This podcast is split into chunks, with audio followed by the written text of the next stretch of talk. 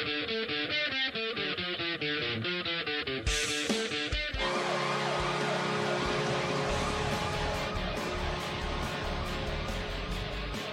is the official Caps Chirp podcast, proudly a part of the Hockey Podcast Network.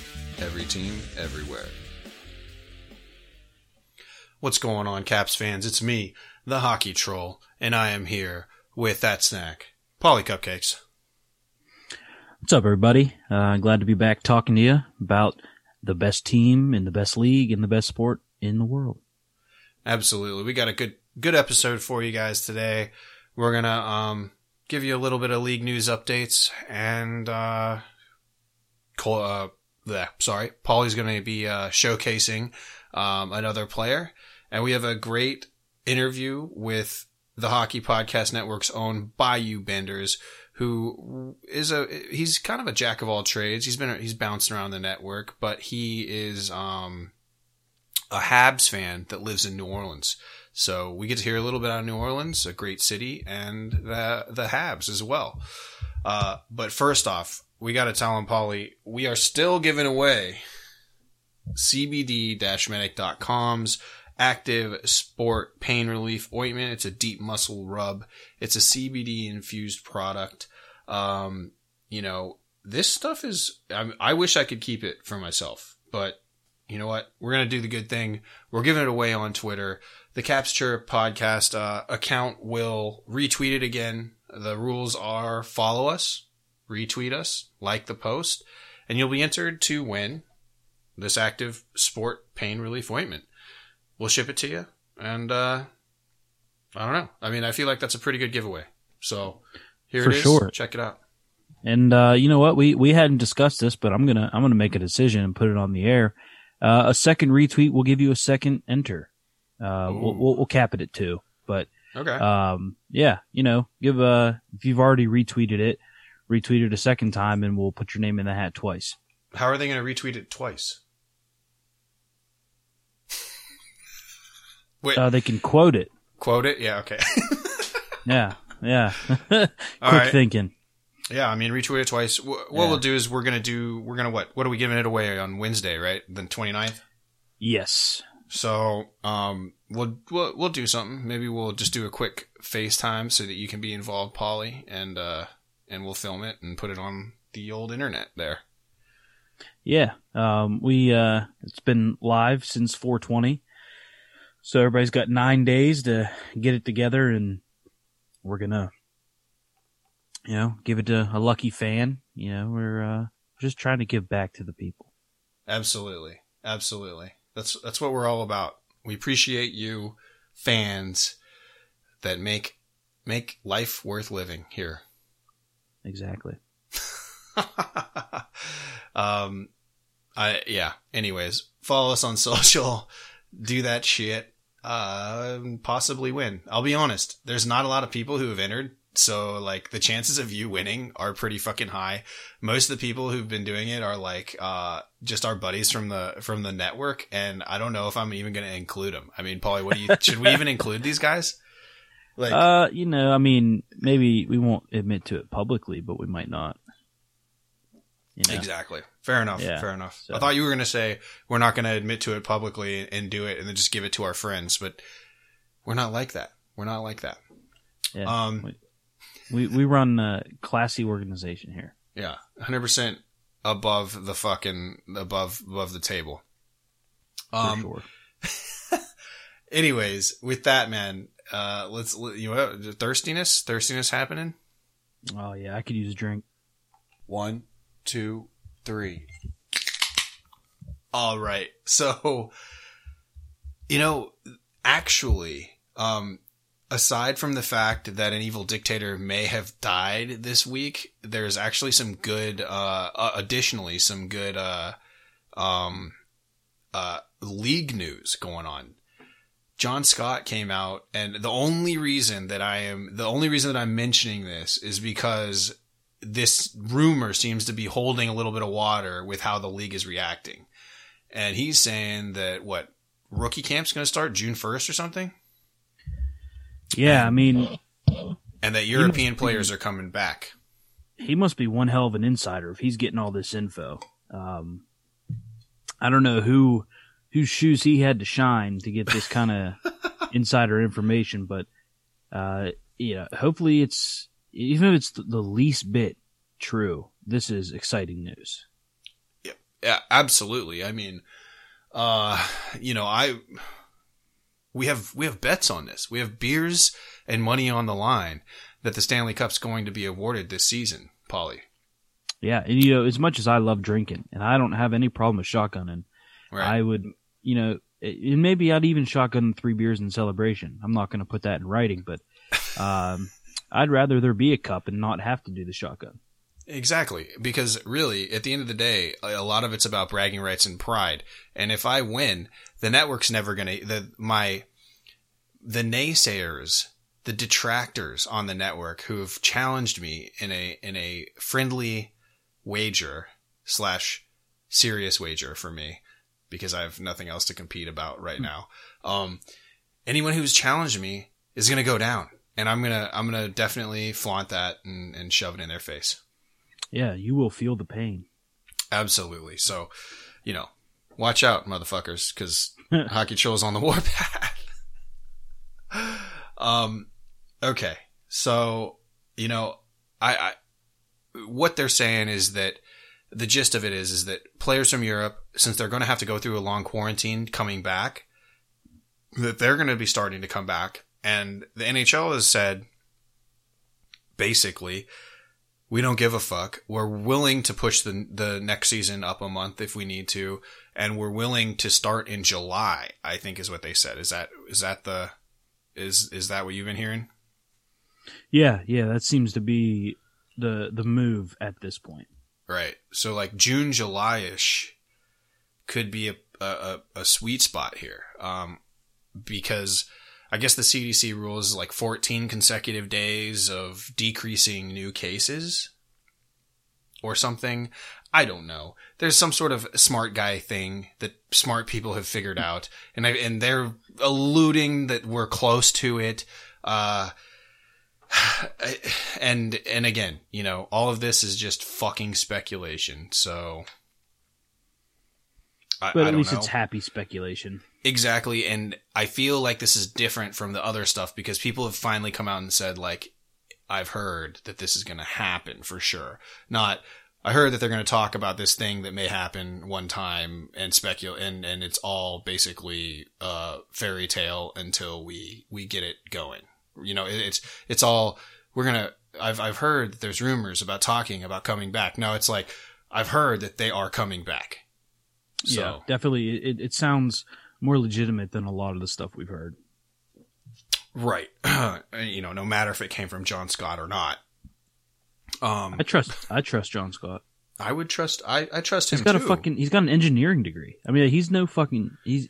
He may not have been anything more than a goon on the ice, but he's probably smarter than the majority of the guys that played hockey with him. Yeah, but what does what does intellect have to do with being an insider in the NHL and, and being able to predict the future, Paulie? Well, between his fanfare and his intelligence, I, I, I think he's a, a, trustworthy source because someone of, of that caliber of intelligence isn't seeking the attention and approval of those beneath him. Whoa. yeah. Whoa. What the fuck? Hey, you, uh, that's as good as a fucking. That's as good as an argument as any there, Paulie. You just fucking came out out of the, uh, you know, swinging. Came out swinging yeah. on that one. I'm Fuck. I'm here, folks. I'm here. yeah, yeah. Okay. Well, after you put it that way, I am 100 percent on board now. The NHL is coming back on July 1st. Um, was it July or was it June? I, I think July is what yeah, I've heard. Because so, you know it's gonna you're gonna have the quarantine per, uh, period, and then you're gonna have a camp probably to get back in shape. So I think July seems to be the most realistic. Okay, so let's and and they've also come out and said that one city in each division will host all of the games. And again, ladies and gentlemen, I've been telling you that the cost basis for all these teams is going to go down, down, down, down. I don't I'm not yet buying that the NHL has completely they they may have be lose they may be losing money on this deal on on the season, but I am not 100 percent convinced that they are losing like a cajillion dollars and it's you know catastrophic for the league. Uh, I in fact I, they might make a little money.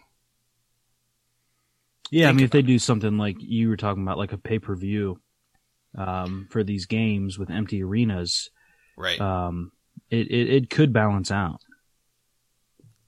honestly, I'd go. I'd I'd shop it around networks. Be like, look, we're ready to go back. You send your camera camera crews and pay them and do all the fucking shit that is involved in that camera crew, and you give us money for these TV rates beyond whatever we're gonna do.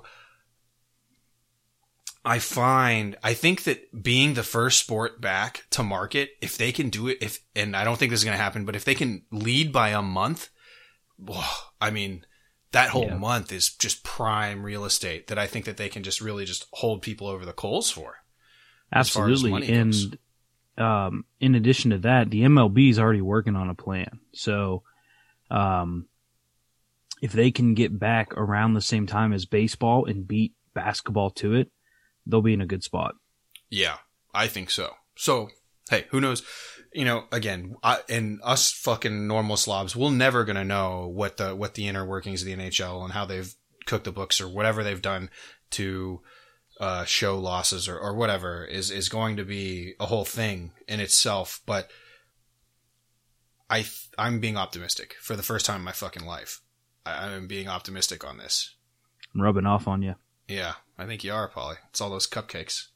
Yeah, it's hard to be mad when you got a belly full of cupcakes. Right. But but let's walk through this just really briefly. July. Okay, so that's you have the whole month of July, hmm June, July, and then August, September, and then the season would start in October, right? Yeah, So let's say they have the entirety of October. That's 4 months. Dude, there is you cannot be telling me that they cannot get 12 games plus the entirety of the playoffs done in 4 months. yeah. I mean, the playoffs usually take just over two months, so uh, July probably would be enough to finish the regular season, if Bullshit. not a little a little into August. I'm saying July, 2 weeks into July, regular season's done. Yeah, I mean, at at at that type of um, at that pace, they could almost start the regular season on time. Right, because you're you you think about it, you're all playing in the same fucking rink. You're playing 3 Mhm. games a day Yeah, and, and if, in your if you're not- division. I mean, for the teams that get eliminated, just keep practicing. Everybody's still going to be in the same shape. Right, exactly. And I've said it before, I'll say it again. If you were to pull every single person, eh, every player in the NHL and say, regardless of the circumstances, if I told you you could have the Stanley Cup awarded this year, what would you say, yes or no? I'd say a strong 85%, a hard 85% would say yes. Wouldn't you? Oh, completely. I mean, these guys are professionals and they're true competitors. They're not about it. A lot of them aren't in it for the money. They're in it to play the game. I mean, they are in it for the money, but you know what I mean. They're not like football, basketball, baseball players. I, Yeah, I mean, they're not going to walk over one million. You know, they're gonna right. they're they're gonna they're gonna play. You know, the the guy who's making five hundred thousand is going to play just as hard as the guy on a Crosby or Ovi contract. Exactly. So that being said, I mean, I, I- I think getting the, so I think that like, okay. And we talked about this, man. We talked about this in depth. A one week, you have five days to get your team ready. Everybody's back. And at that point, once everybody's been cleared and you can play and everything's okay, you have five days. Get your team ready. After that five days, you're playing a game. You're playing, you know, a back to back, a break, a back to back, a weekend game. That's five games. Okay. So maybe it's three weeks, three weeks into it, you know, and then maybe it's a back to back, a break, a back to back, a break, a back to back. Um, maybe even three games in a row.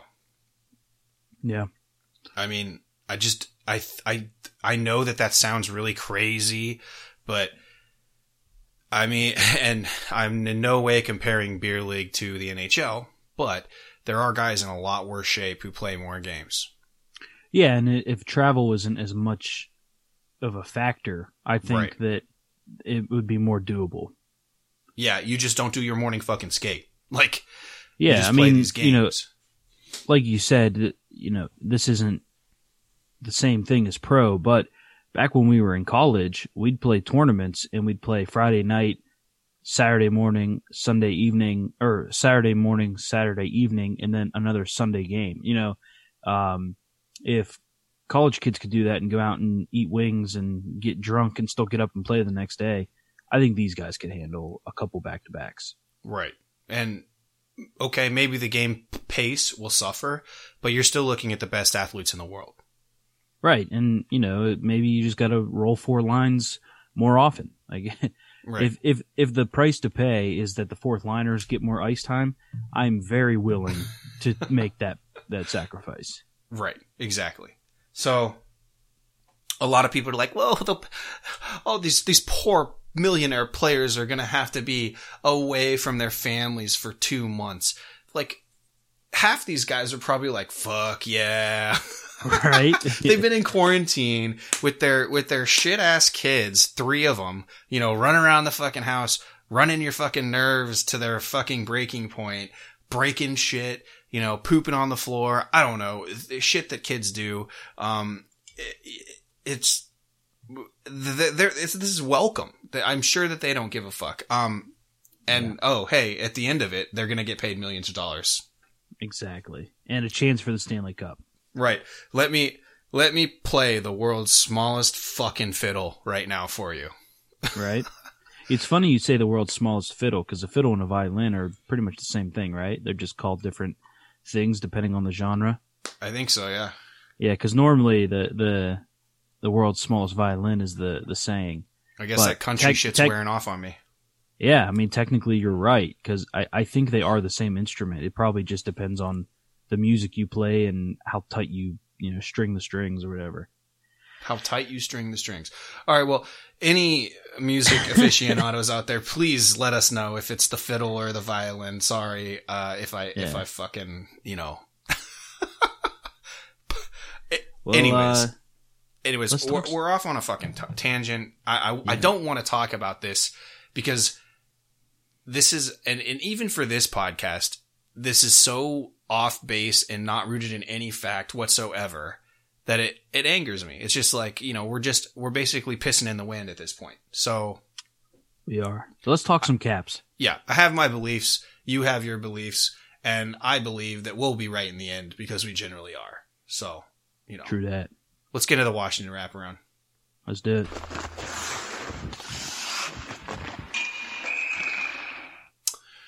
All right, Paulie, break us off, man. I know you got a little bit of news. Um, I watched this too, so Yeah, so I didn't watch it live, but I watched uh, highlights. So first of all, there was the OV. I did watch this live. It was the OV and uh, Gretzky conversation.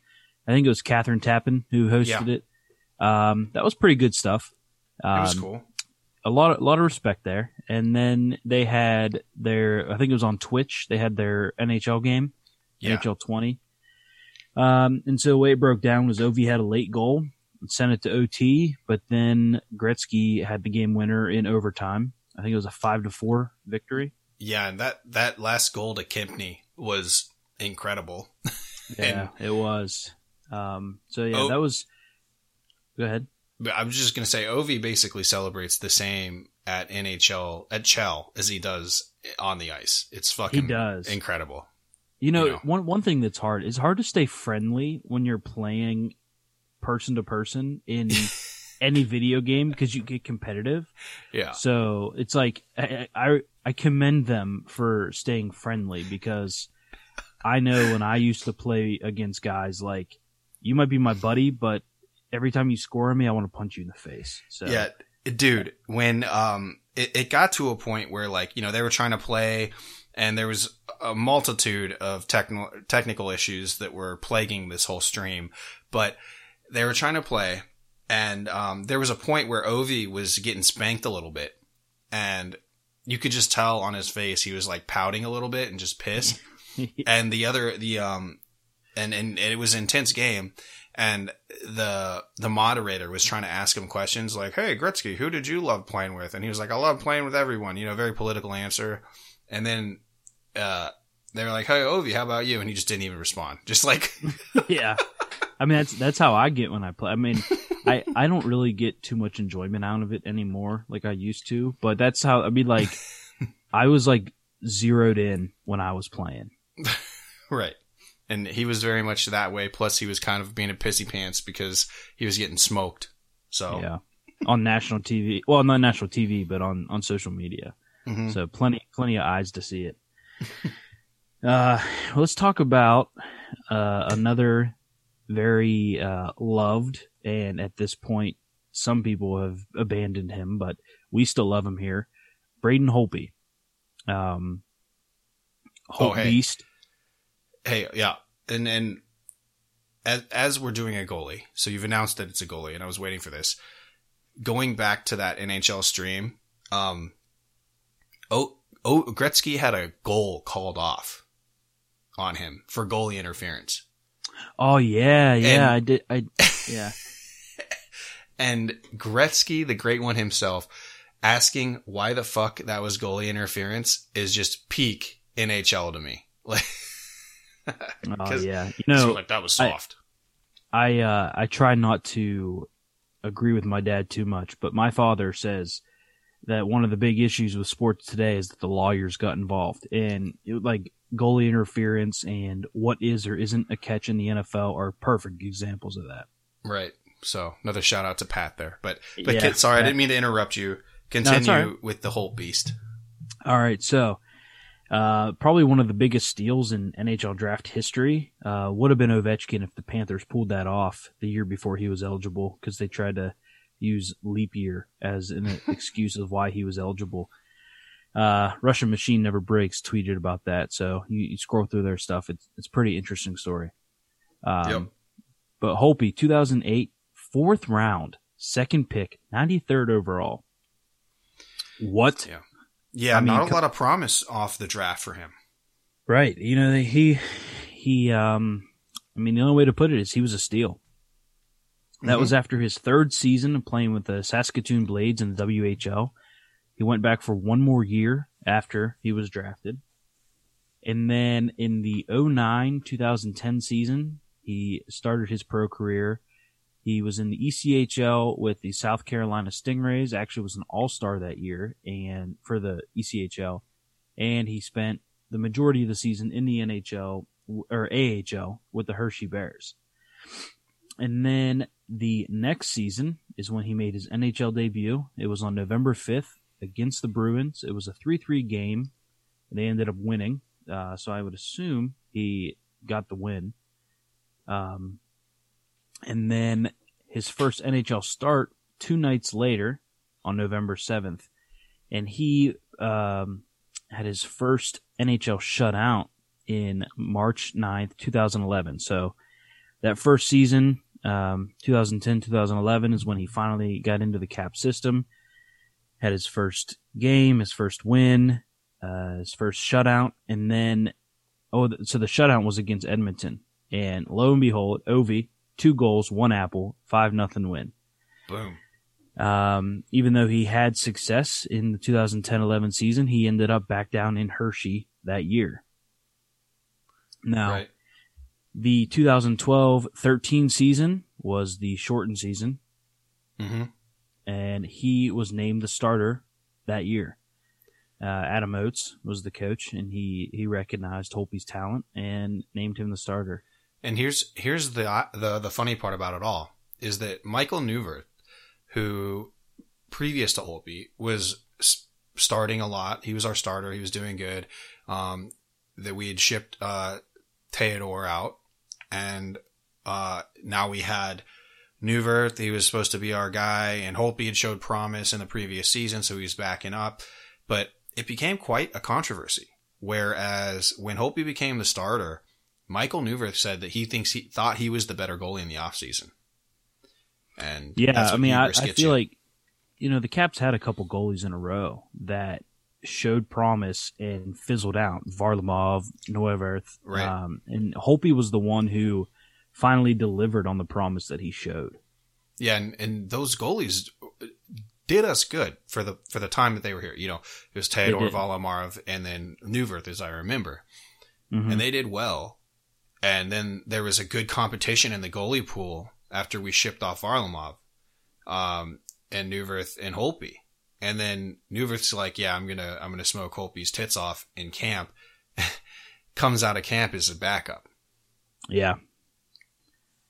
Um. So, uh, yeah, that's that's that that's basically what transpired into getting Holtby into the starting spot. Those couple guys who ended up having decent success with other teams. Uh, Theodore went to Montreal mm-hmm. and did well, and Varlamov did well in Colorado for a while, and Neuwirth ended up in Philly. So, uh, you know, they were solid. Holtby just uh, became the guy who finally was the right fit for the Caps. And so in the his second season as a starter, or no, sorry, third season as the starter, 2014-15, Holtby had some pretty remarkable stats. He faced the most shots in the NHL, 2,044. He made the most saves, with 1,887 saves. Played the most games, 73, and finished second in wins with 41. Uh, talk about establishing dominance. That is exactly what he did in that season. Yeah, and was that the year that um, he was he was up against Brodeur for most wins in a season? No, that that came the next year. Oh, okay. My uh, bad. Yeah, that's that's that's next. Um, 2015-16, he tied Brodeur, and this record still stands with the most victories at 48. And fittingly, he won the Vezina as the best goalie in the league. And he was lights fucking out that season. He was. And, you know, the previous year he led the NHL in a lot. And then he finally got his Vezina. He he probably was he probably deserved it in 14-15. Finally got it in 15-16. And then in 16-17 he won the William M. Jen- William M. Jennings Trophy, which is awarded to the goalkeeper having played at least 25 games and he let the fewest goals in against him. So if you, you know, probably three Vezina seasons in a row, if you know, honestly looking at those kind of stats. Right. I mean, he was a, I believe he was a top three finisher in all of those seasons, including, and then he won in the middle there. Right. Um, so, know, pretty solid stuff. 2018, obviously, is when he became the first Washington Capitals goalie to win a Stanley Cup as the team won their first ever. Uh, the only other time they'd been, they were led by Kolzig, um, but they just happened to face a, a, ridiculously talented Detroit Red Wings squad in 1995. Right. Uh, um, so with 2000, you know, uh, four or five years in a row where he was just doing all kinds of crazy stuff as an individual and as a team. And of course, during this span, they were winning divisions and winning President's trophies. So, very good stretch for Holtby the last five or six years. And yeah, and if you remember though, in eighteen, he had a questionable. I mean, he down the stretch he faltered. Grubauer took over. Mm-hmm. Grubauer played the first two games against Columbus in the playoffs, dropped them both. Holtby goes in, and then they go undefeated through the rest of the series and basically pull off the the extended sweep there. And then it was Holtby's game from then on out. Then you know I have it up on my wall. He makes the save in the finals, and and that's a huge turning point in in the series of the Stanley Cup Finals. Um, after backstopping us through Columbus, Pittsburgh, um, Tampa Bay, and then finally just capping it off with an incredible performance in the finals against Vegas and we win the fucking cup. I mean, what an incredible, uh, I mean, uh, drama. Definitely high drama there, right? Absolutely. I mean, I, I think Grubauer showed that he was without doubt the best backup that season and oh, deserved to be a starter. Uh, Holtby came in in game two of that Columbus series and kept them in it, but they still did lose. He, he came in and, and they lost in overtime. But then, like you said, they won the four in a row and he he played solid. Finally got the monkey off the back, beating Pittsburgh. The Caps almost blew it against Tampa Bay. Uh, Holtby stayed strong through it all, and then he had the save of the decade in that. Um, uh, that was Vegas game series. two. Yeah. Yep. Yeah, Game two. and and then after game two, they pretty much you pretty much. I mean, even though there were some close games, you knew the Caps had it. you know, Right. the rest of the series. So, uh, the 2018 was special, and like you said, he he lost the starting job towards the end of the season and started the playoffs as the backup. He handled it like a pro, kept his composure. He didn't pout. He just did his job when he was called upon, and they were rewarded. And now he sits 45th all time with 282 wins, and he sits 27th all time with a current save percentage of .916, which obviously that one he could drop. Um, you know, he can't have any less wins, so he's at least 45th all time. Right. But you know, if he if he happens to do bad the rest of his career, he could lose his spot on the save percentage list. But he is in the top 50 in wins and save percentage. So we've been pretty lucky to see this guy. Um, he's special. He's got wonderful flow, father of two, loving husband, and he's probably going to get a very big contract for another team next year, which he deserves very much. Absolutely. And the only goalie that played in Washington who's got him on wins is Olie Kolzig, um, who has around 300. So, you know, Holtby will most likely become goalie of record depending, but, you know, it maybe not, probably not. You know, Kolzig may still hold that strong because we, we think we've, we've discussed it before. We think Holtby's probably gone after the season and we just can't afford him. He's, and especially with the salary cap going the way that it is. It's unfortunate to see, but he's going to be able to walk out of Washington into the sunset, head held high as a Stanley Cup champ, Vezina winner, and probably a very rich person into his next contract. No doubt. So, is that is that it, Paulie? Well, is that it? Yeah, well, that's that's that's all I grabbed for him. Um, like everybody else we've mentioned, we could talk about him for days. Right. But um, you know, these are some of the highlights. Hopey, if if if you've had any doubts, please quit hating. Don't detract. Holtby deserves our love and our loyalty. And even if he ends up with another team, I hope he gets a a Fleury type loyalty and uh, respect when he comes back home, the way they in Pittsburgh have loved him. Because Holtby deserves that exact same treatment. Absolutely, and I think he will. Um, you know, the naysayers that that shit's gonna settle. You know, they're gonna realize that they're idiots, and then you know, years down the road, are gonna realize how good he was for us. Um, but it's a bit of a passing the torch to Samsonov right now, and that's just how it works. The Capitals wisely do not pay their goaltenders a lot, so you know, there's that. But I guess we'll move on. We'll do our our live ad read here for manscaped.com. Here it is. The Lawnmower 3.0 is out right now. You can get it. And if you go to manscaped.com and use promo code THPN, you can enjoy 20% off along with free shipping.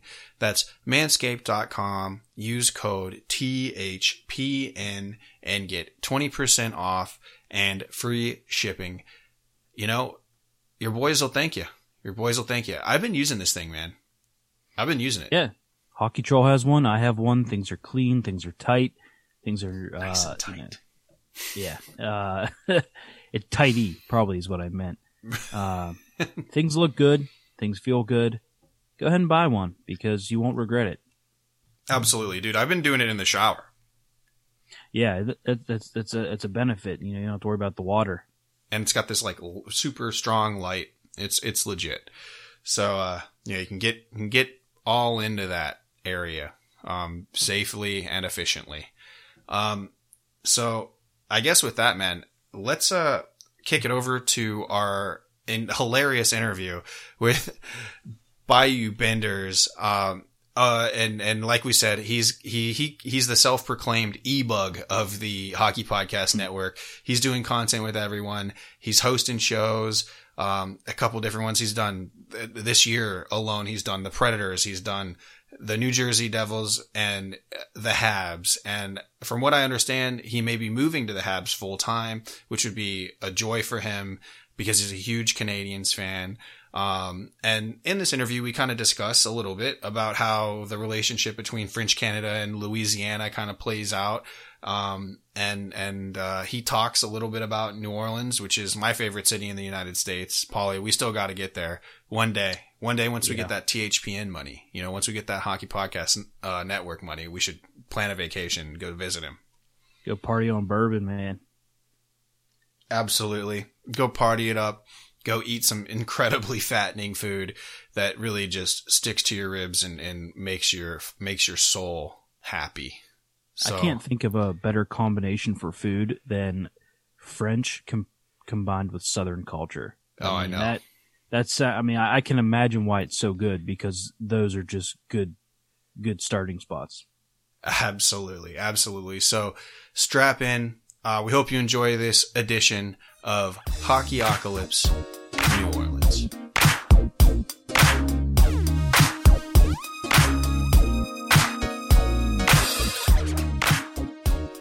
What's going on, Caps fans? Welcome to another edition of Hockeyocalypse. It's me, the Hockey Troll, and I am here with Paulie Cupcakes. And we have a very special guest going a little bit off of our, our beaten path, if you will. Um, Bayou Benders. Uh, now, Bayou, you've been repping a lot of different teams this year, but you are a Habs fan, correct? That is correct. Um, I've been like the e-bug of fucking content around here. Like, if you need a co-host, dude, I, it seems like I'm just monopolizing, just moving around this this community. You're like a you're like a you're like a fucking um uh content god here. You're just omnipotent everywhere. Um actually, you know who I've been um I've been linking up with is Ray Ray, who I had heard that you you Love brought onto the network, right? That's that's your that's your uh your connect, right? Dude, uh, I just saw one of her first videos. I was like, she's got pizzazz, you know. And I'm sorry, I'm I'm a little, I'm feeling myself, boys. I got a couple beers in me. Uh, just just because I knew I was coming on to this specific podcast, I had to get ready, you know. Absolutely. But yeah, you know, I watched one of her her her one of her first videos. I was like, dude, she's got it. You know, she's got it. I sent it to Isha, and I was like, dude, you need to check her out. And then, sure enough, Grant goes on to one of his vacations, and lo and behold, we bring Ray Ray in for an episode of uh, Hungry Hawks, and you know, now she's a part of the network. I'm excited that I was able to bring something to this community. Absolutely, bro. And I mean, there if you I have you listened to their podcast? It's fire. It's hilarious, dude. It's great. Yeah, it's it's great. It's great to have uh, two ladies talking about the hockey lifestyle and whatnot, and, and their their guest spots are incredible. Um, you know, definitely like along the lines of hockey's for everyone. You know, um, it, it's perfect. Absolutely. And it, it's it's so cool that the three ladies that we do have on this network are just like ridiculously like educated on hockey. Like like Corey's way smarter than me when it comes to hockey, and I love I love listening to her shit because it gives me so much ideas on like how I can better myself. Um, and Ray Ray is just phenomenal, and I love her partner. I'm slipping on her name right now, but Breezy. that- Breezy. Breezy, such a really really fucking dope podcast. I love the idea. No doubt. And honestly, they have the most social media clout of the entire network because they Yeah. bring in that hunks of hockey, which, Mm-hmm. you know, when I first saw it, I was like, okay, what's this? But then I started looking at their posts and, okay, yeah, it's like straight up man rockets, like all over. But at the same time, like the, the captions and the pickup lines that, that they, that they put on the, uh, on the posts are fucking hilarious. So Yeah, they're hitting. They're Yeah. fucking. They know what they're doing, and it's ridiculous. Absolutely. So, you know, great to expand the family there. But, uh, but you know what, uh, Benders, this shit's about you. So, uh, Oh I got man, my heart. so, uh, you know, I've, I've been to NOLA three times. Um, and, you know, for a few days each every time. And I've, I've fucking loved that city. It's, it's my favorite city in the United States for sure. Uh, just everybody there is so fucking real and, and laid back and easy. They, they call it the big easy for a reason, right? Yeah, It's Um, mainly because we're like we got high blood pressure, so we can't move too fast. You know, like so we got we got to we got to keep you know our, our, our fucking everything's got to be leveled. You know, we got to everything's slow pace.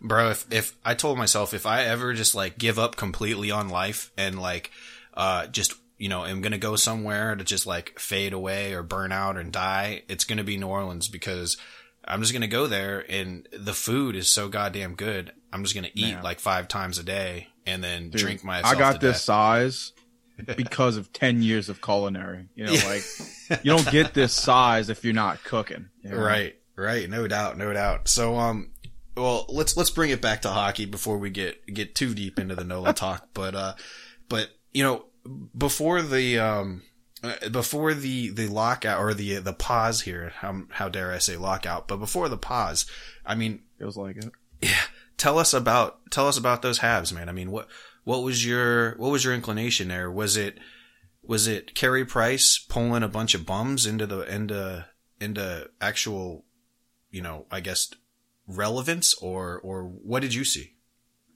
Man, it was it's it's really fucking difficult, you know. So it's like you know, you see what we do last year with one point out of the playoffs, you know, and we really have a playoff spot if it's not if it's not for um Columbus just really just going nuts the last like seven games of the season.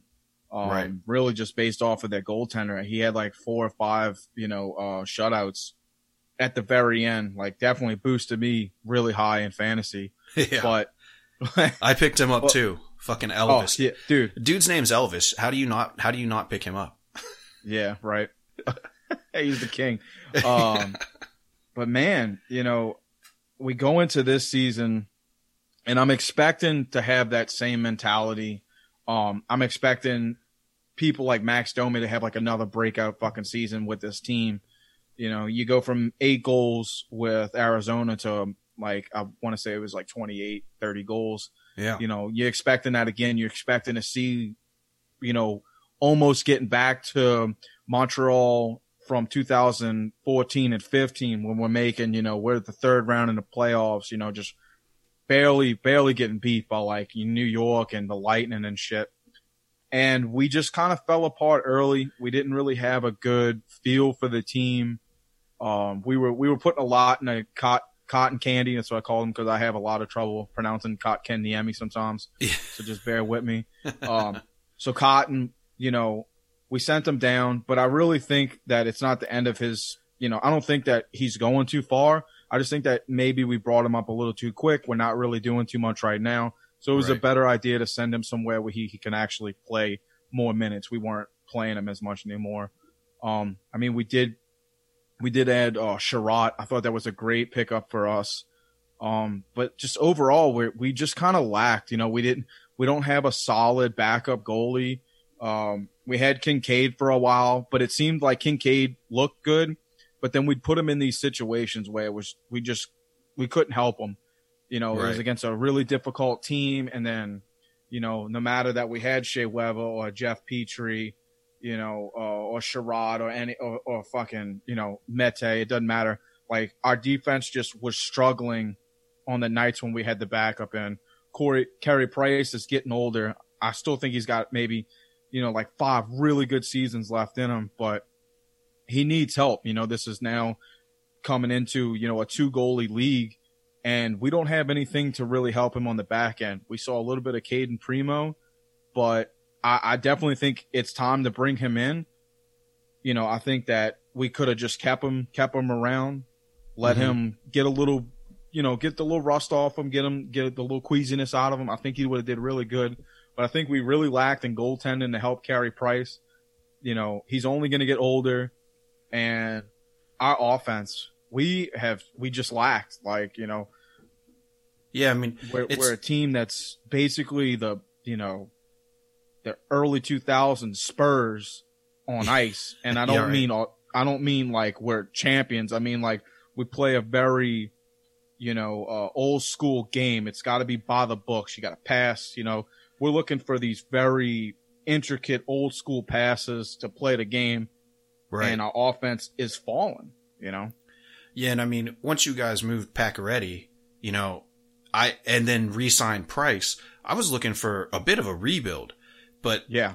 I mean, unfortunately for the Habs, it just hasn't come through. I mean, Paulie, are, are you are you feeling that too, just from the outside looking in? yeah, I mean, it seems like the uh last couple years, you know, they're just they're they're on the cusp and uh they they just can't seem to get where they want to be. Um they make moves and it just they're they're still like you, last year, one point out. Right. Um it just seems like I, I would assume as a fan it's probably very frustrating to be a Habs fan right now. Yeah, because at this point, you you'd want to see them c- commit to a rebuild, right? Like move some shit around, right? I mean, or or is that the case? You tell me, Benders. Now, I'm going to say this. Like, I was all for the rebuild because, like you're saying, you know, you see those, you look at a team that was really giving it to Boston a couple years back, you know. Oh yeah, Um, so we felt like we had the team to move forward. We just needed a couple pieces, you know. And then Bergevin, you know, PK Subban, that whole debacle happens. And I think that the real trade that needed to happen was Max Pacioretty. I like Max Pacioretty, but as soon as we slapped a C on him, it seemed like it was too much for him. His play declined. And look, as soon as we trade him, look how good he's he is over in Vegas right now, or or you know, pre postponement right. you know, just absolutely going off.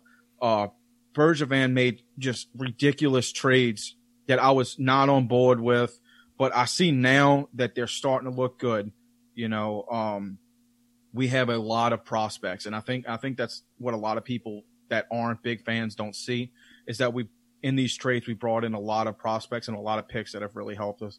With the Max Pacioretty deal, we brought in someone like Nick Suzuki, and um, Thomas Tatar, and both have been essential. Nick Suzuki's like in the top five rookies right now. So And- I, I love that Suzuki guy because you know fellow He's fellow. Asian, right? So hey, um, Dude, didn't know you were Asian, Yeah. so yeah, you got you got a voice of an angel. And I'm not saying that's that's anything that would be like, oh, it's a, it's an Asian voice, but like I saw your videos, I'm like, who the fuck's this guy? Like I didn't know. well, I loved mean, it. it was so anyway, but yeah, like, so you're saying that that the Habs are in the midst of a low key rebuild is is basically what I'm picking up. Am, am I picking that up right? Yeah. Um, you know, if you go listen to the Habs podcast from last week, we really went in on, on the fact that we have so much coming up in this next year and the following year that we, we don't know what to do with some of these players that are going to be big deals. And we were even trying to figure out how, how, you know, how do we make these defensive pairings? Because we got, um, uh, Romanov is expected to come and play for the Canadiens. You know, he's going to back out of uh, playing in the KHL to, to take his career this way. Um, I just think that it's time. Like, we're about to see what Bergevin has been planning for the last couple of years, and all of these young players are about to make a big impact in the Canadiens.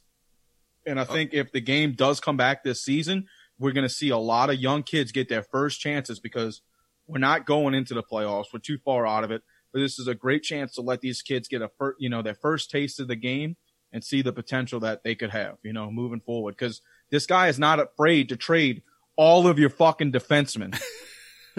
so like, you know, I don't, I don't see, I don't see him not doing it again to bring up some of these fucking, these kids. If they're anything like Nick Suzuki or Cole Caufield when he's ready to come up, you know, they will make places in the fucking, in the lineup for him.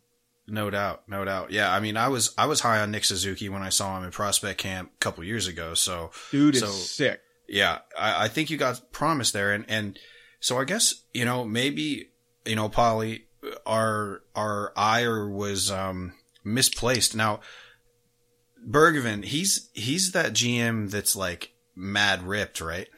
Dude, this this guy can rip phone books. he's like on that HGH, like the Yeah, yeah. the dude comes out to like press conferences flexing and shit. So that's you, hilarious. you couldn't you couldn't ask this man to take a piss cu- piss for you if, if you if you were playing. You know, like he'd be like, "Hey man, sorry." Like, Is he bigger than Rod the Bod? Oh yeah, yeah. dude, yes, yes. Dude, Rod the Bod's Rod the Bod's ripped, right? But like he's not um I don't know, Bergevin's thick, bro. Like Bergman's like, beefy. the Canadian All Might. So All right. um okay, okay. Well, hey, uh, you know what? Caps fans, you learned something today. um, one, the Habs are low key going to rebuild and are going to be what it sounds like one of the better young teams in the league and are going to go back to that identity that they had, which is more speed and finesse, um, to, to play in, in the Eastern Conference. And Bergevin may or may not be on HGH, but either way, he could definitely fucking kill you with one punch. You know, it kind of sounds like uh, the Canadiens are a little bit like the Rangers, whereas they're having like a rebuild while staying semi-competitive. Yeah. Right. Yeah, like there was a lot of games this season where we, you know, it ended in overtime, and you know it was just a, it was just a bad play on us. You know, like we had the game in the bag, we chased them, teams that we shouldn't be beaten, we chased them all night, and we we, we were able to capitalize. You know, just it just didn't fall in our corner, but. You know, I, I don't think that it's been a shit season as far as like, yeah, it, it sucks number wise, but I think that we saw positivity as far as looking at the prospects coming up and we're pinpointing the guys that might not be here to bring in some of these guys. Gotcha. Gotcha. Good stuff. Um, yeah, because like I said, from the outside looking in, it's like the Habs are doing nothing, but apparently, you know, from an insider net, you know what, folks, that's why we bring, that's why we bring experts on. So, so good stuff there, man. Now, um, now let, let's move on to, to the hockey-ocalypse, uh, segment of this. And we get to, I've just been itching to talk about New Orleans, but so you're a Habs fan and like, I don't think people really understand how like Louisiana and New Orleans in general, eh, they have that connection to French Canada, right? Absolutely. The, the Cajuns and the Creoles. Right. And so if you didn't know, you know, a lot of settlers from Montreal and from that, from that area and in French Canada in general just came down and settled and basically just toughed it out for like a hundred years down in the swamps of Louisiana. And now you have amazing places like, like New Orleans, right? Mm-hmm. You could find a lot of them. You keep going down the road past where I live Mhm. and you'll start to pick up. If you've ever seen The Water Boy, Farmer Fran is, is basically the modern, you know, Canadian that is now, you know, fucking just this backwater sounding guy. Dude, if they could have taught us that language, which is just a fucking uh, fuck fest of French and Spanish and this really backwoods watery swamp sound, man, I would have majored in that shit because it sounds absolutely insane. It's like those uh those those Cajun uh gator hunters, whatever that show is. Yeah, You got- swamp you gotta- people, Yeah, you gotta have a have subtitles dude. to hear people speaking English. Yeah. yeah. And, And- when dude, when they don't speak English, man, it sounds like fucking like like you're hunting. Like you just it's quiet, right? And you start hearing shit move in the brush and it's like, what the fuck sound was that? Oh, it's just a fucking guy in a straw hat walking through barefooted, you know, through the brush.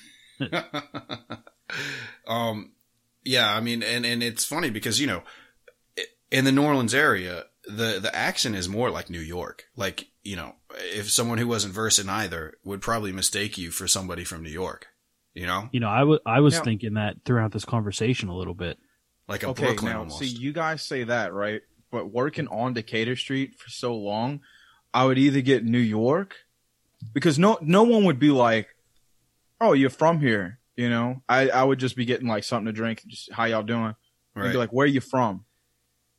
Like ten minutes down the road, you know. They're like, "I don't know what that means, but where's your family from?" I'm like, "The same fucking spot." Like it sounds like you're from Boston. I'm like, I'm not from Boston right. um, and I'm not from New York. But apparently, people hear that, and then like when I'd pe- hear, they would be like, "This guy's from New York," and he'd be like, "Yeah, I don't sound like him at all," and like take it as offense, and I'd be like, "Yeah, don't worry, but I don't want to sound like you either. Like, fuck out of here." Like, all right. All right. Well, um, yeah. And so, so you work on Decatur. Now that's not that's anymore. Now, Okay. That was my previous job. Now I work for Budweiser, so I distribute beer. Oh, okay. Nice, nice. Um, yeah, maybe you could hook us up when, if we get down there with a couple of cases fall off the Come truck. on down, bud. I'll take you down like fucking Beer Avenue. We got, I don't know, man. Tchoupitoulas Street's got like, I don't know, like seven craft breweries now, and they're all fucking amazing. Nice, nice. Yeah, I mean, so generally when I go down, I stay on the other side of Canal, um, the the non Bourbon Street side. So the other side of Canal because the hotels are a lot cheaper over there. Yeah, CBD I- area. Yeah, and then I and then I I walk a few blocks to get to get to the the French Quarter or whatever. But um, you know, I I it's such a great city. You you can't. I mean, one trip ain't gonna do you. You know, yeah. Uh, you know, you can do bourbon. I've done bourbon or whatever, and that's great. And then, you know, I ventured off last time I went down. I ventured off to Frenchmen Street, saw some live music that would just blow your fucking mind. Um, so you know all that, but uh, but when it comes to hockey apocalypse, like what is now, and we you may already know and have probably maybe even seen this, you know, with Katrina and everything, but you know, what do you think will happen in in NOLA if there's a total if total chaos and everything shuts down? I mean, you are New Orleans and Louisiana is, is a is a culture of, of a bunch of people surviving. So I mean, what's going down when, when shit goes when shit hits the fan? Well, they're gonna go to like all like the the fucking. they're gonna go to every Walmart you can think of, and that place is gonna get fucking cleaned out. They're gonna get robbed. You know, there's gonna be some good people in there trying to pay for their bread. There's gonna be a lot of people running with TVs along with the bread. You know, like all the essentials, the canned ham and all that shit. Bunch of rice. You want to know what the number one thing that was gone when I went to try to go get groceries? Red beans and fucking rice. Everybody knows you can live off that shit, right? Yeah, it Absolutely. doesn't So- go bad either. No, Right. I mean, dude, I, I cooked a pot for myself, you know, and it shit lasted me a week and a half. Like we can live off that. We know we we know how to survive down here, you know. So right. they're gonna loot the fuck out of all these places, and then it's just gonna become a quiet town. Right. Everybody's just be chilling inside, and then like all your neighborhoods are gonna become their own little fucking nest of like groups. So it's like, all right, this whole street, this is now. I wouldn't call it a gang, but then we're gonna ride together, you know. and that's how that's how we're gonna survive. A lot of places around here have like stilted houses, you know, because of the Right. because of Katrina. Yo, If you if you want to talk about like zombies and shit, people are just gonna knock their porches down. That way, there's no way of getting inside their house, and they just gonna fucking chill. we it's it's a hot place. The the fucking it floods a lot, so it's always muggy and hot. The air condition goes out. We used to this type of shit. We would just open a fucking window. Zombies be trying to get in. You know, people ain't stupid. There's a lot of guns down here. You know, we'd find Right. a way. absolutely.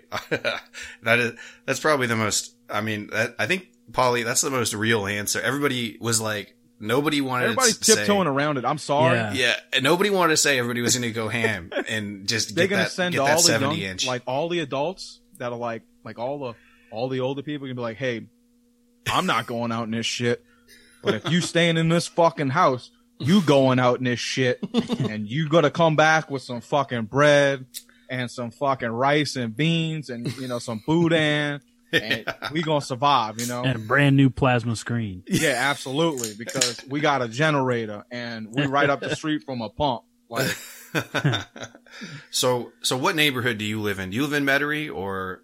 no, I live in the parish, bruh. Mm, so it's where actually me and my former co-host Devin used to live when we grew up. Uh, it's called St. Bernard Parish. It's where the Battle of New Orleans took place. okay. It's about 10, 10 miles outside of uh, New Orleans. So you got to pass through Arabi, bruh.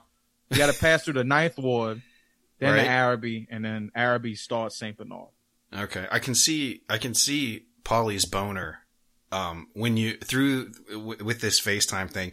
As soon as you mentioned uh, the bat, any historic battle, because Paulie's a big history buff. He loves Me history. too, so- dude. You know what I did? I didn't get a fucking. I got a, a general studies degree because I, I took like 94 credits and didn't do anything with it. But like of those 94, there's like I took like nine fucking history classes. You love history. It's Br- fun stuff, man. Tell him what you got, Louisiana Polly. history was sick. Yeah, t- Paulie, what, what's your what's your degree in? So I double majored um, uh, geography and Appalachian studies. So Hell yeah. Sick. it was it was geography and history heavy. I mean, it was basically just like the culture of West Virginia, Pennsylvania, Kentucky, Tennessee. You know, that's Nice. basically what I majored in. All right. Dude, that's sick as fuck. Uh, actually, my my grandpa was a carpenter, and he built a two story cabin out in Tennessee. So we spent a lot of time out there. So like one of my early early teams, other than Montreal, was Nashville. Up in the mountains. Ah, okay. Uh, right right outside the mountains. We were- we were in what's called Crosby, Tennessee, little small town, about thirty minutes from like Pigeon Forge, Gatlinburg area. Okay. Good shit. See, we're connecting here. We're connecting. Yeah. Yeah. yeah. When you when you said the Battle of New Orleans, first thought was Andrew Jackson. Yeah, actually, the, there was like three high schools down here, you know, and one of them's a Andrew Jackson High School. So Yeah.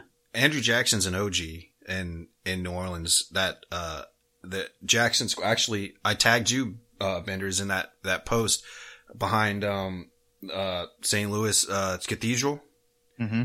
There's Jackson Square there, and uh Yep. and there's a big statue of him in the middle. Paulie, we got to get down there, man. It's it- Yeah. what a fucking town. You'd love it. Just the amount the amount of history and and uh, architecture is amazing. But uh, that's fun. Anytime you anytime you can combine history, good food, and getting fucking hammered, I'm in. yeah, yeah, That's what we that's what we do in the summers. We go play uh, lacrosse in DC and just You see, you Check- guys are athletic. That's all it takes. You know, it, it's the ability to power through how fucked up you are and just to keep walking. Yeah. You can keep walking. You got it. You know, you guys play Exactly. hockey. You know, you got this. absolutely.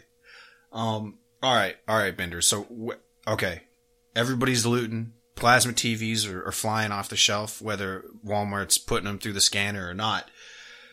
Where are you going when everything turns to shit? Like, you know, how, tell us how you're getting there. Where are you going?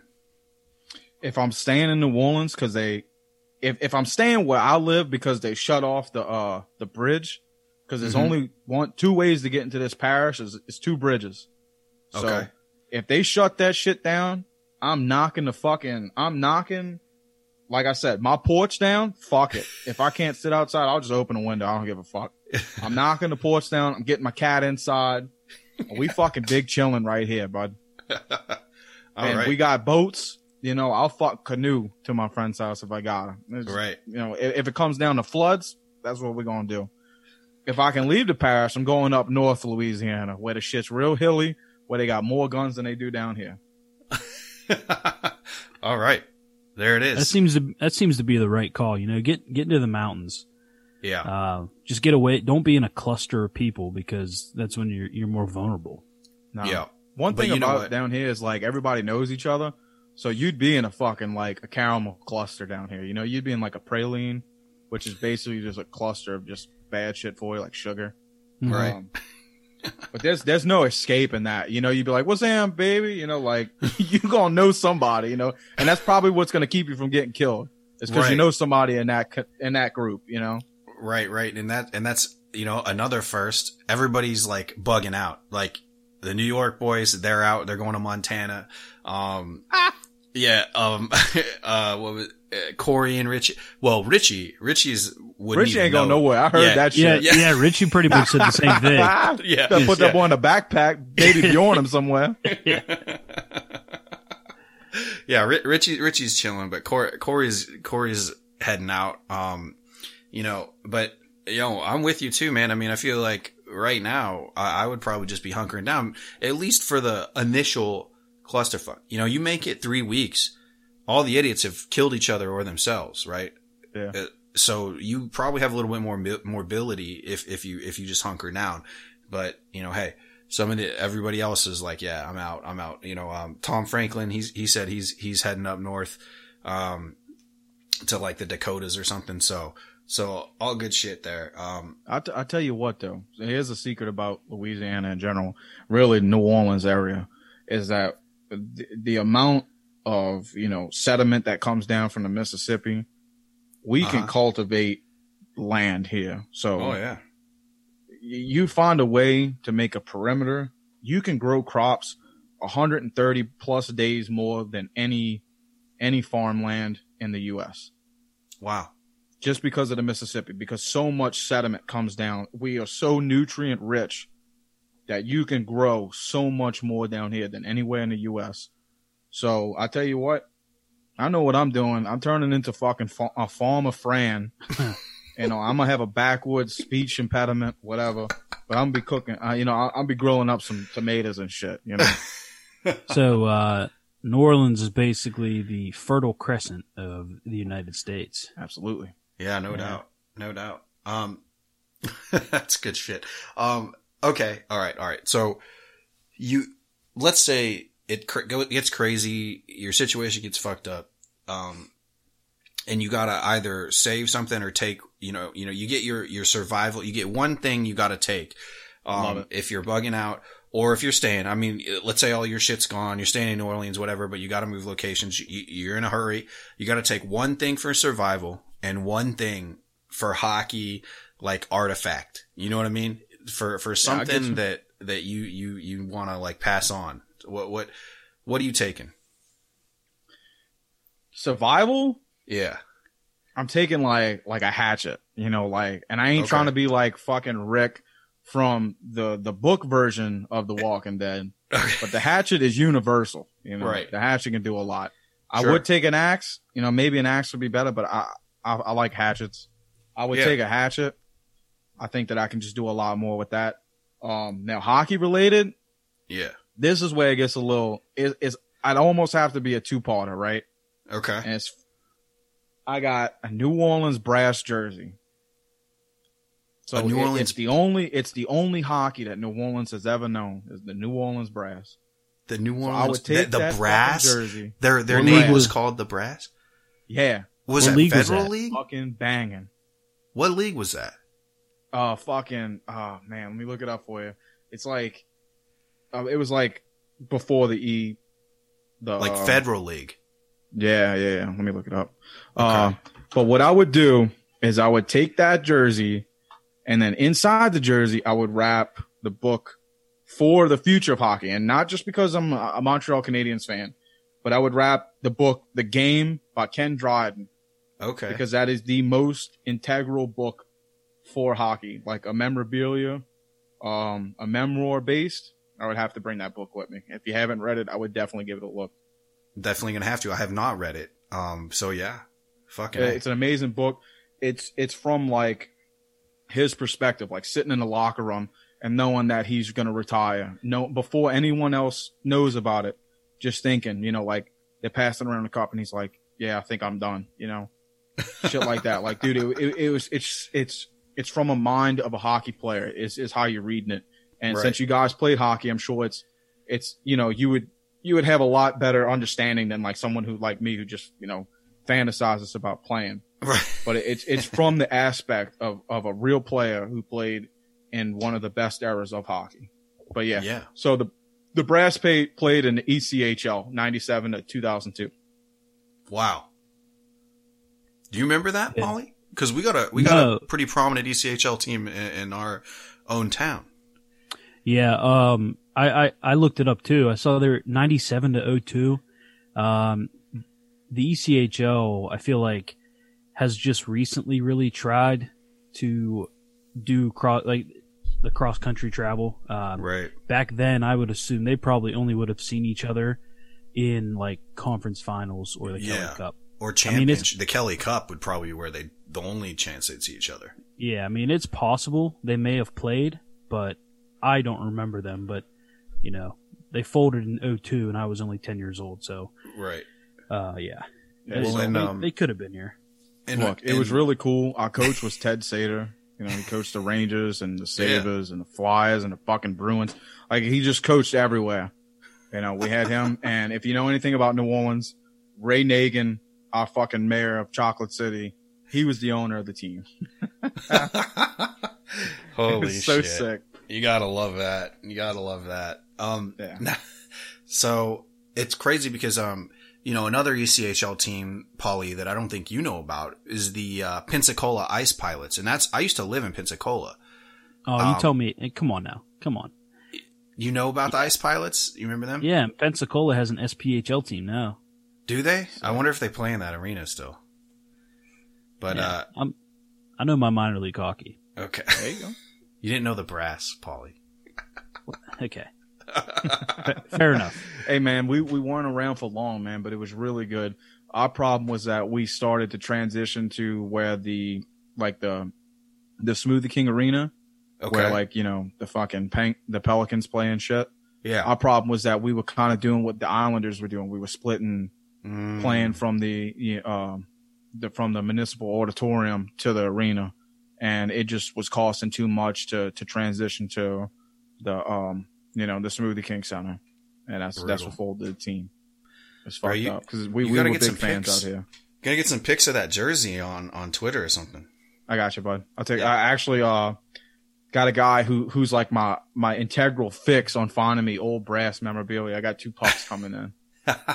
nice, Yeah. nice, So nice. I'm I'm building up my Louisiana hockey, you know, shrine. I'm gonna I'm gonna put. I'll never fit in this fucking jersey. It doesn't matter if I get fucking fit with Skip or the six minute abs. It ain't fucking happening. I'll never get in it. I bought it so I can immediately put it into a frame. I got my Shreveport Mudbugs jersey. I need There to get a, a Lafayette gate, uh, ice skaters, and then I'll be set. yeah, absolutely. And I love that name though. New Orleans Brass. dude it was oh man. The logo was sick. So fucking sick. So you like one logo was like it just said brass. It had like two mardi gras beads and then like a, a, a horn going straight through the word brass. Oh, and then yeah. my favorite logo was purple and gold with uh it said new orleans brass but then had uh saxophone uh a trumpet and a fucking um damn corey stupid ass i don't know how i don't remember this but uh had another fucking horn i guess i'm just too fucked up boys this might be like my fourth this is my fourth podcast and i've been fucking hammering beers just trying to get ready for this one so All pardon right. my lack of new orleans instrument knowledge right now no, we, Hey we man, won't. if you won't listen to hold against us on uh trombone Trombone. Okay, there it That's is. there you go. if you happen to listen to us on uh, Offside by a Mile last week, I was I was talking in circles because I was so fucked. I blacked out. Uh, Boys, I've, I've finished two beers since we've been talking. Like, I'm just getting in one tonight. There we go. There we go.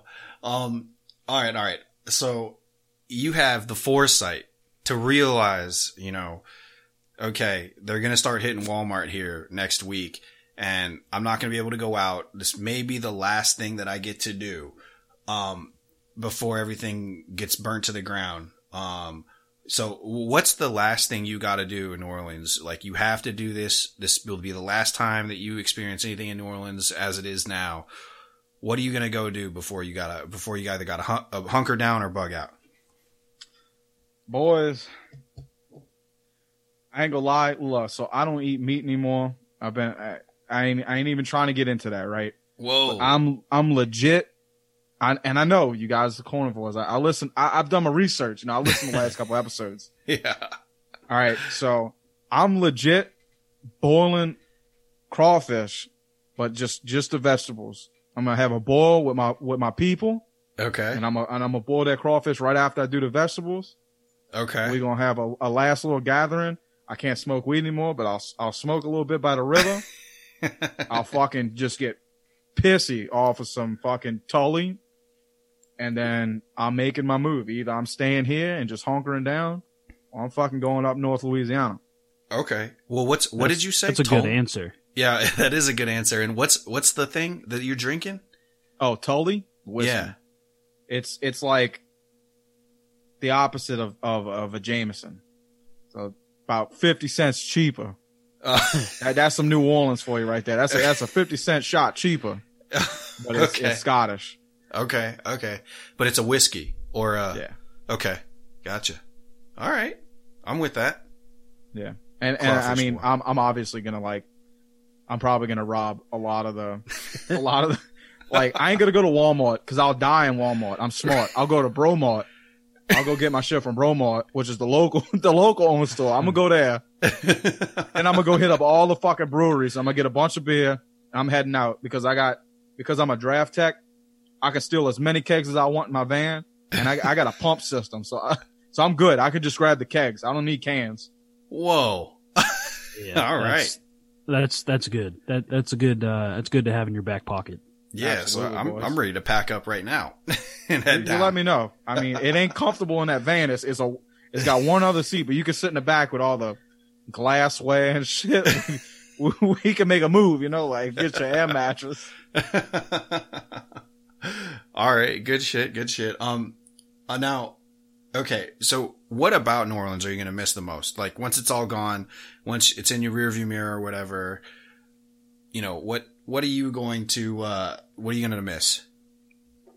I'll tell you, it, it's happening right now, boys. Um, you know, like I ain't the biggest fan of going on bourbon or anything like that, and it's probably because you know I just lived here my whole life. But it, it's Right. It's driving through the city after I get off of work and not hearing music. You know, Really? not seeing people.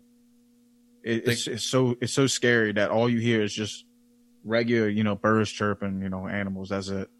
You don't hear you don't hear a young musician playing. You don't see the artist, you know, trying his luck on Jackson Square, like you said. You know, there's none of that. And I think that's what I miss the most is how unique this city is. Is that it's so small. It's like six blocks deep. You know, Right. and it's just a ghost town right now. That's crazy, bro.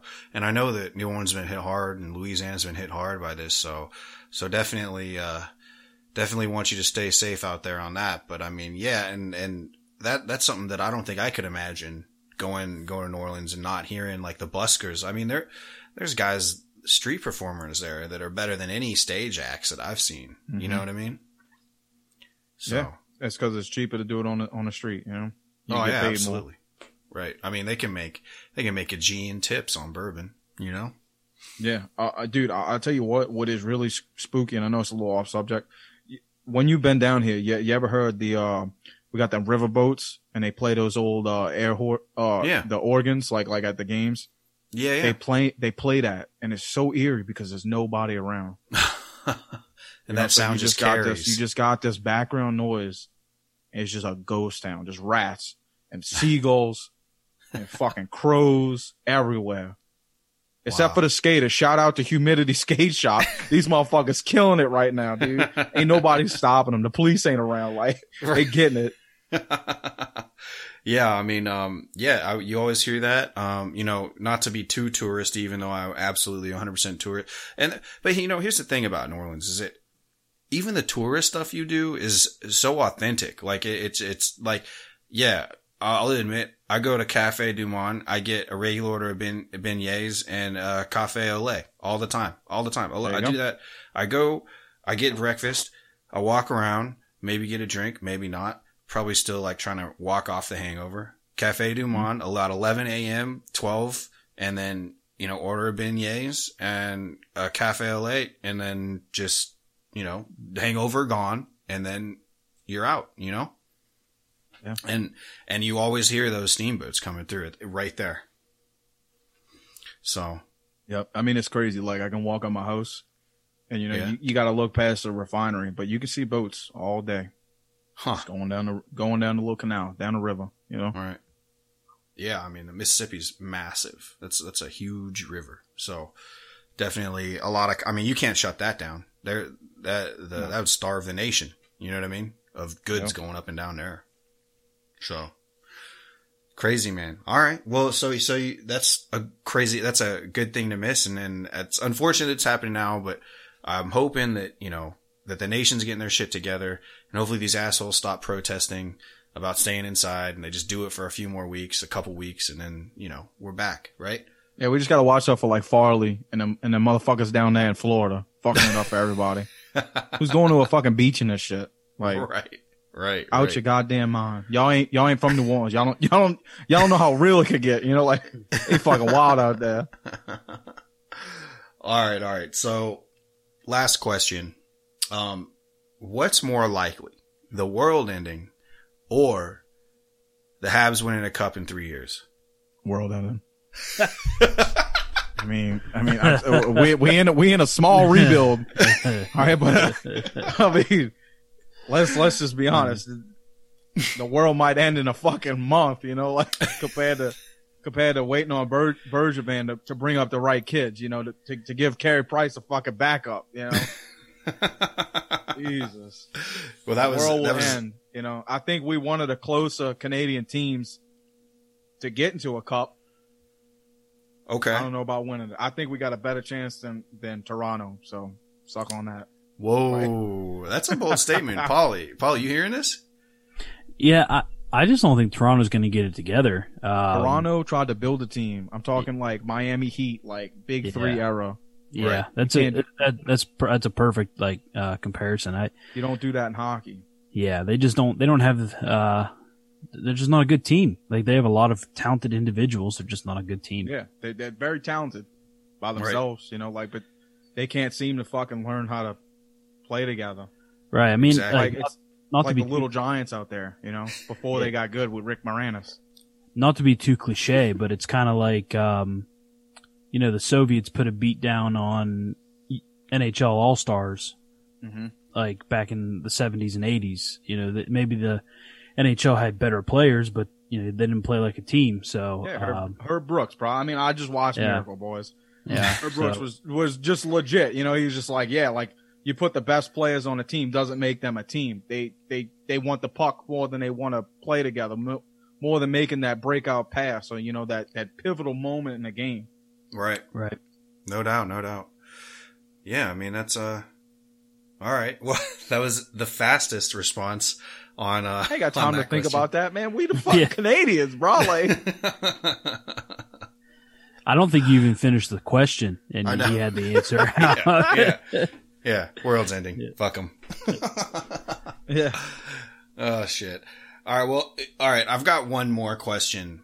Like uh cuz that last one was a little too quick for you. So Right, like, well- we got to we got to bring in another one. Like, Right. Yeah. and and this is completely selfish of me. Um, but w- where am I supposed to eat next time I'm next time I'm I'm in town? Yeah. Woo, Where am I where am I going? Boy, all right. well, first we're going with me. That way you don't have to pay for that much. All right. Uh, what type of food do you like? Like, what what are you looking for when you come down here? You trying to get something like super fattening, like like fried chicken, or you trying to go like Creole? You know. So, I mean, anything that starts with a roux is good in my book. So yeah, like caf, you know, crawfish etouffee, that's all good. Gumbo, you know, you got to get the gumbo. But the one thing, all right. So here's what I do. Uh, again, when I go down, I hit bourbon, and I know this is. I'm probably gonna lose like like street cred Don't here worry on about this. street credit. I mean, But fucking- I go to Remoulades because it's the only place that I, I know that has that will, will be open and always have this dish. And I get uh, turtle soup with a shot of sherry, with a little bit of sherry on it. And that I get that, and then I I've just the soup, and then I walk out, and then go eat something else like immediately after. Like I, I so yeah, you you, know- just you hit your spots for your specific things you like there. That, that's exactly I get it.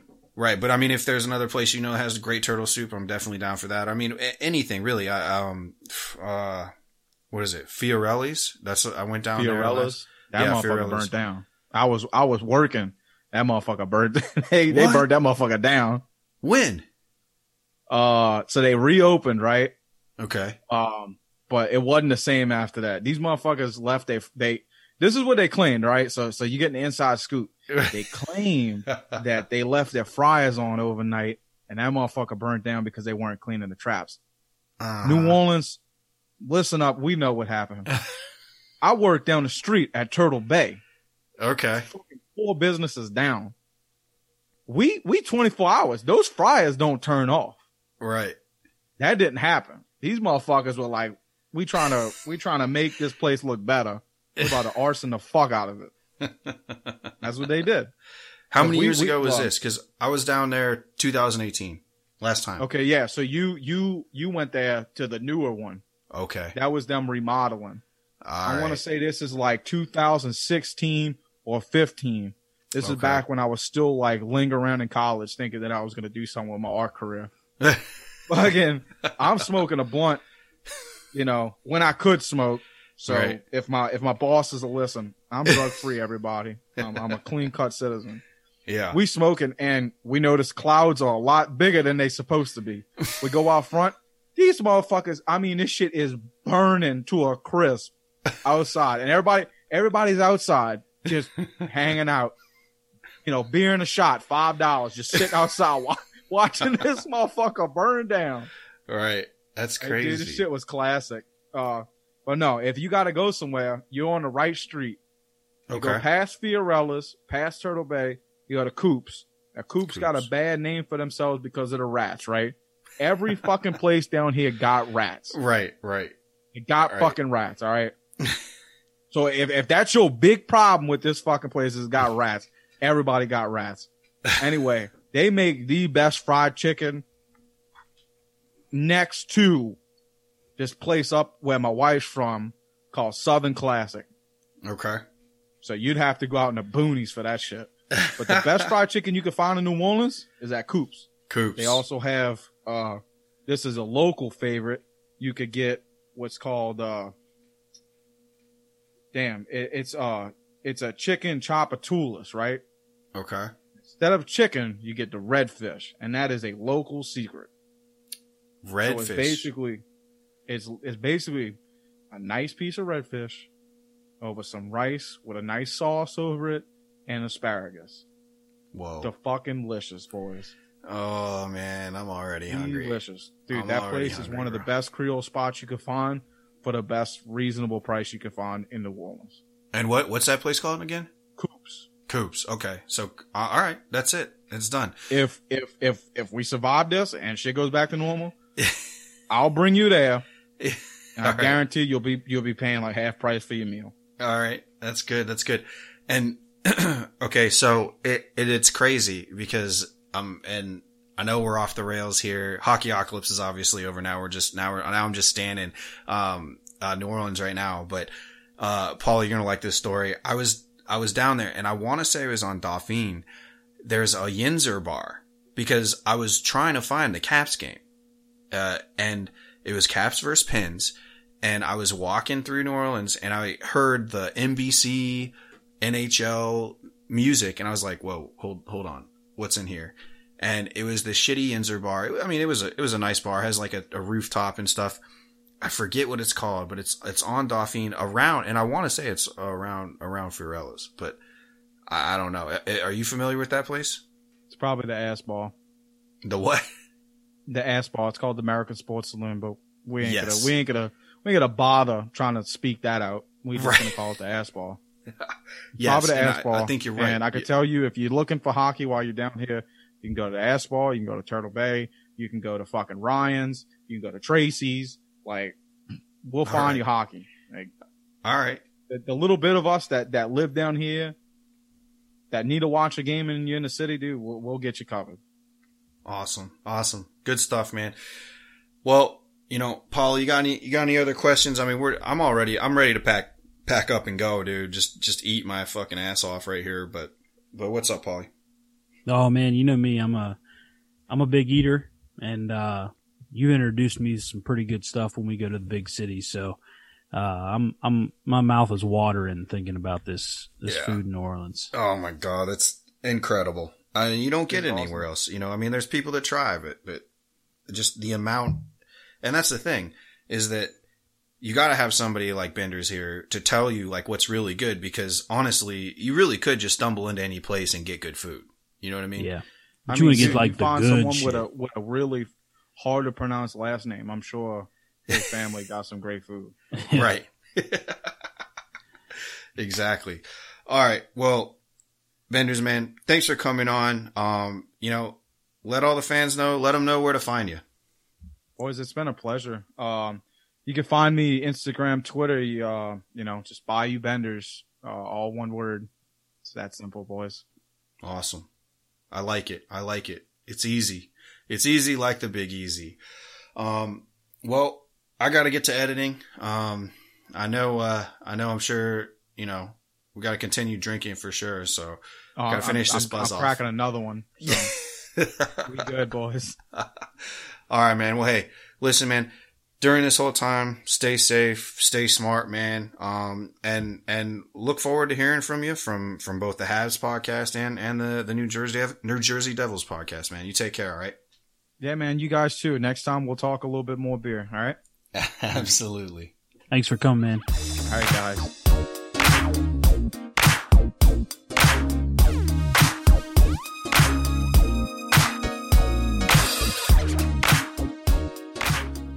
All right, Caps fans. We hope you enjoyed that interview with Bayou Benders about New Orleans and a little bit of Habs talk. Um, you know, a great interview. Check him out on social media. Definitely a good follow. Instagram, all that stuff.